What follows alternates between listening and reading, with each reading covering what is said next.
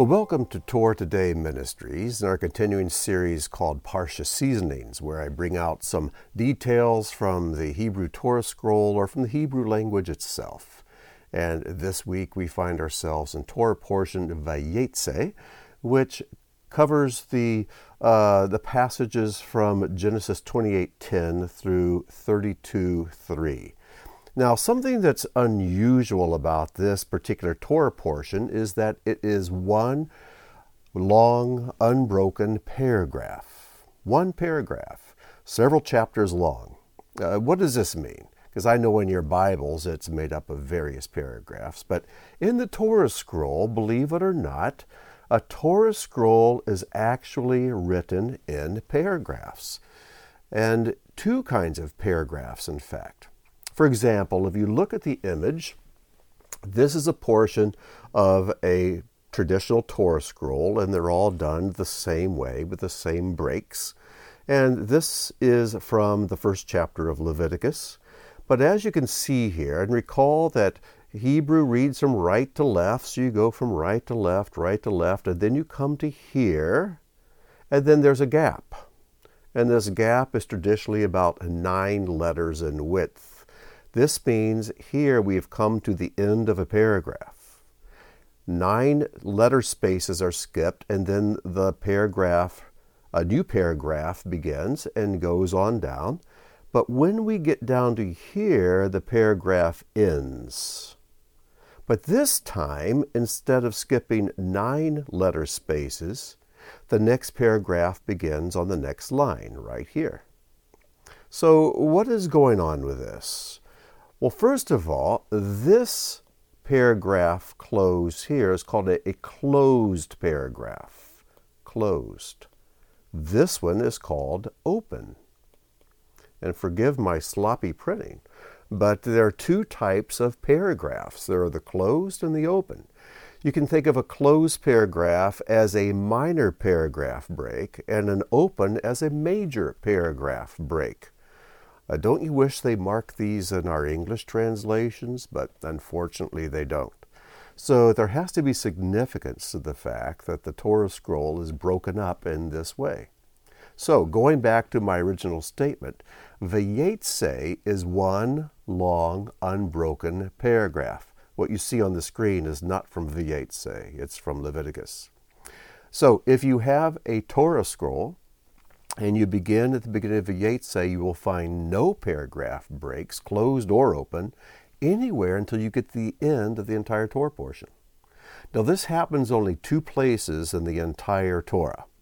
One is here in Vayeitzei. The other is also in Genesis. It's in the Torah portion Miketz. And Miketz is about when Pharaoh has a dream and uh, Joseph is then called up and interprets the dream for Joseph uh, for Pharaoh, and you know the story, how he's elevated to a place of leadership, and and then later his brothers during the famine come from from uh, Canaan down to get food from Egypt. You might wonder, well, why are these two Torah portions without paragraph breaks? I don't know. But it is interesting that both Torah portions begin with a dream, and both Torah portions end with a journey. So there's probably more to it than that, and, and maybe you can figure it out, and then you can let me know what you discover. Well, let's continue on.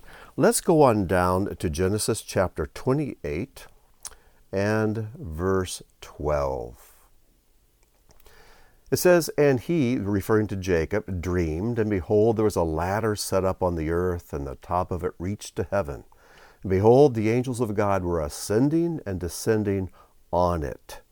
Now, the phrase on it is one word in Hebrew, and it is the word bo. Beit Vav. But since this word is masculine, it can also mean on him. So the angels of God were ascending and descending on him. This ladder is a him. Well, that's an interesting take on this ladder. But we find it reinforced when we come to John's Gospel. In John 151, Yeshua is speaking to Nathanael and says, Truly, truly, I say to you, you will see heaven open and the angels of God ascending and descending on the Son of Man, the Son of Man being Yeshua himself, the Messiah. So it's interesting to me to see this prefigured all the way back in Genesis when that sentence can be translated the angels are ascending and descending on him, because the ladder itself is a picture of our Messiah. There's much more to be said about this, but I just want to point out this little bit of a, a Parsha seasoning to you. Now, let's go on to chapter 29 and verse 10.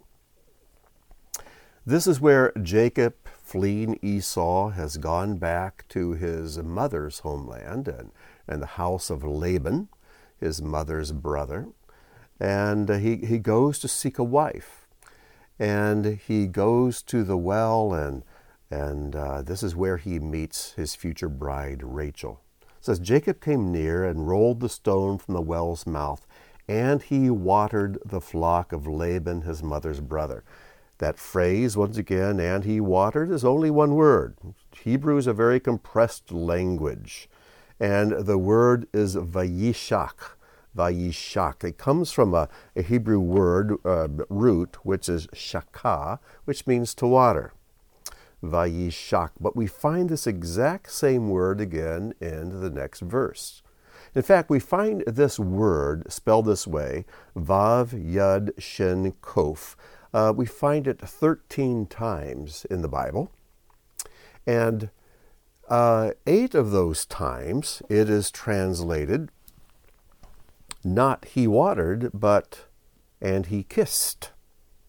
Yep, that word vayishak can mean to water, like watering sheep, or to kiss, like Jacob is about to kiss Rachel in the next verse.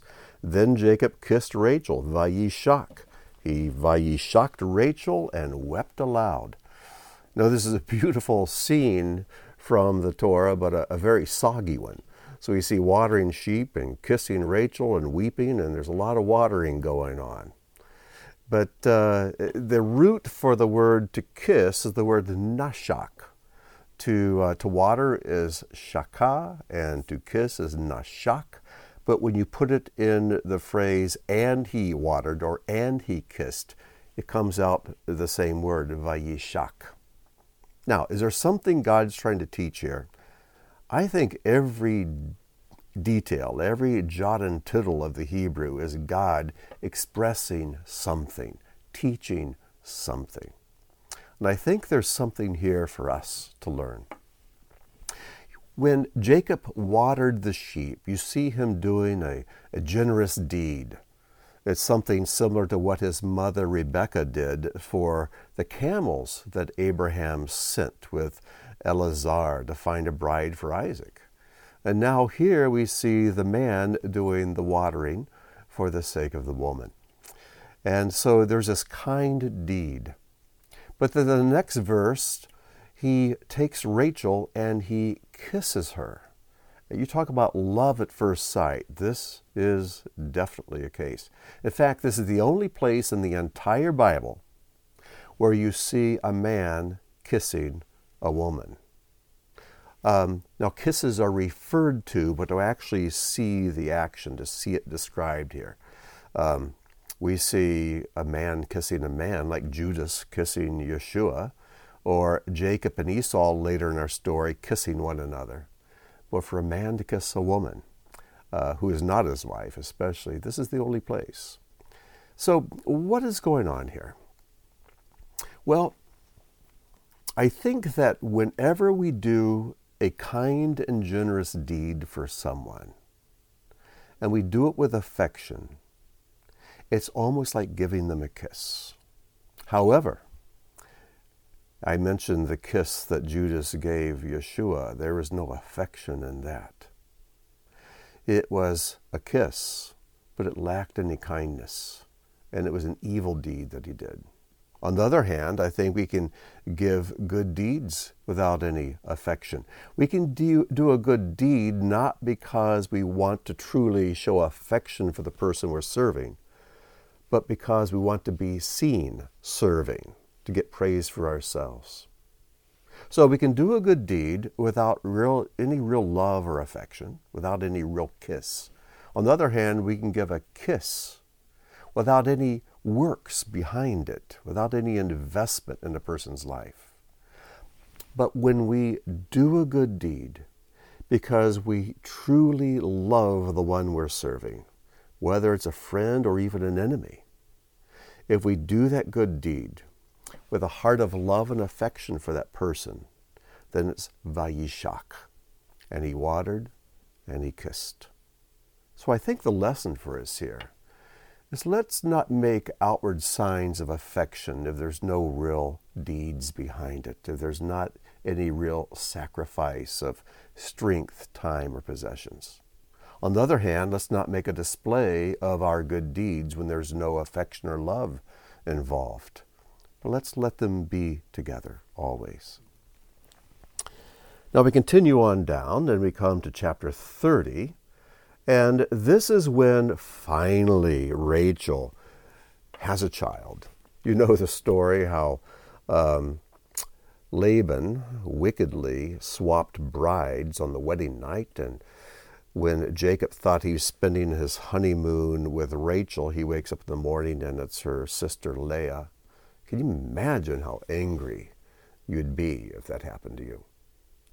But he goes ahead, and since he's married to Leah, uh, he, turns out in the long run having six children by Leah. And uh, then he has a couple through Rachel's handmaid, then a couple through Leah's handmaid. But finally, finally, his 11th son, Joseph, is born to Rachel, his first love. And then this is what she says in verses 23 and 24. She conceived and bore a son and said, God has taken away Asaph is the word there. It's a root word, Asaph. Has taken away my reproach. And she called his name Yosef, saying, May God, uh, may Adonai Yasaf add to me another son. Whoops. So we see here that this is the same root that is used in all three occasions. God has taken away. She called his name Joseph. May Adonai add. How can the same root be used to take away and to add? Well, it's because to take away and to add are not really good translations of this root. The word asaph really means to gather. Uh, when there's a harvest and they gather the grain together, it comes from this same root. So we could tr- translate the verse this way God has gathered away my reproach. So she called his name gathering, saying, May Adonai gather to me another son. Now, when we look at it in this way, the words make sense. So we see that the same root here, and, and here, uh, taken away or gathered away, the root is asaph, aleph, samek, pei. And she called his name Yosef, which is yud vav samek pei. May Adonai add Yosef, Yud Samek Pei. So you can see the, the, the, the root word appearing in all three of these. I find it interesting that Joseph's name was given as a form of a prayer. She called him Joseph because her prayer was, May God gather to me another son. So in Joseph's name, there's a prayer for a brother, and sure enough, Benjamin, Benjamin, son of the right hand, was later born to her. Now, there's no individual in the entire Torah that more closely parallels the life of Yeshua than does Joseph. In fact, in uh, the teachings I've done in the past on the Beth Tikkun website, I've listed uh, 75 or 80 or more parallels between the life of Joseph and the life of Yeshua. There simply is no one else whose life in more details portrays and uh, parallels that of our Messiah. It's an amazing thing. And it's interesting that in Joseph's name there is the prayer that others would be gathered together. And then Yeshua is named Yeshua. His name means salvation because in Matthew 1, the angel tells Joseph that his name will be Yeshua because he will Yeshaya his people from their sins. He will save his people from their sins. So even Yeshua's name is given because in it there's a hope and a prayer for others. Now, Joseph's is the only name of all the tribes that contains the letter Samech. That's the middle letter here of Asaf. It's a enclosed letter. Eh, there are no gaps in it. There are only two letters that have this distinction. It's Samech and the final mem. When mem is located at the end of a word, it becomes an enclosed loop. But the letter Samech means support. It is a word in its own. And whenever you see the word support, uh, he, in, in the Psalms, talks about how he supports those who are bent down. Uh, more times than not, it's going to be the word samak, which means to hold up, to, to strengthen, and to lift up. And as you go through the story of Joseph, you'll see that he is the one who supported his brothers. When famine hit, they came to Joseph and he supported them. In fact, when you read the story of Joseph, you could say that he was the savior of the world because this was a worldwide famine. And people from all the surrounding countries around Egypt came to Egypt for food, and through Joseph, their lives were supported. And likewise through Yeshua. We find in him our strength and our strong one and our support. Well, one more insight I want to share with you is in chapter 31 and verse 20. And this is just a figure of speech that uh, I've never seen translated literally in an English translation. There's probably one out there somewhere that does. Well, I want to point it out to you because in the literal translation, there's a, a rich insight.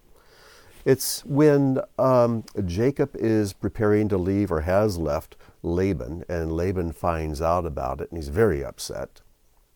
And it says in chapter 31, verse 20, and Jacob deceived Laban their Aramean by not telling him that he was fleeing. Now, here we have an unusual example where we have one English word that is translated by um, uh, a couple or three Hebrew words.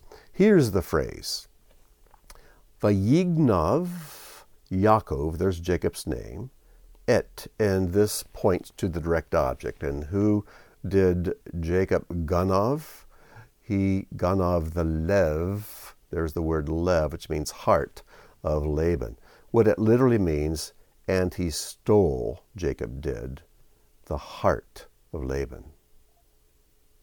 And then later in verse 26, Laban asked Jacob, Why did you Ganav my Lev? Why did you steal my heart? And our translators just say, Why did you deceive me? or Why did you lie to me?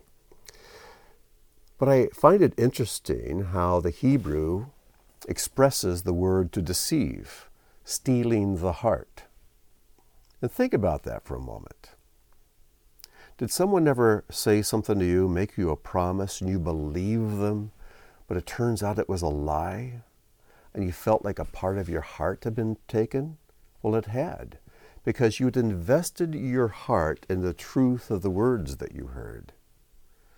And when those words turned out to be false, you lost a bit of yourself. You lost some of your heart. We need to be very careful that when we promise something, we fulfill it. Let our yes be yes and our no be no. And when we tell someone we're going to do something, follow through and do it. Because stealing is a, a terrible violation and it's a terrible sin. But when you lie to someone, when you do not fulfill a promise, you become a thief. Not a thief of physical property, but you're stealing the hearts of others. So let's be careful that we never do that. So I hope this short teaching, uh, just bringing a few insights, some seasonings from this Torah portion, It's been a blessing to you. And uh, you may want to go back and re listen to some things. I'm, I stumbled around a bit here. I don't know why, but I've been out of the saddle for a little over a week with a bad cold, so I'm just getting back into uh, back into the swing of things. So, anyways, I hope this has been a blessing to you. And until next time, I wish you shalom and may God bless.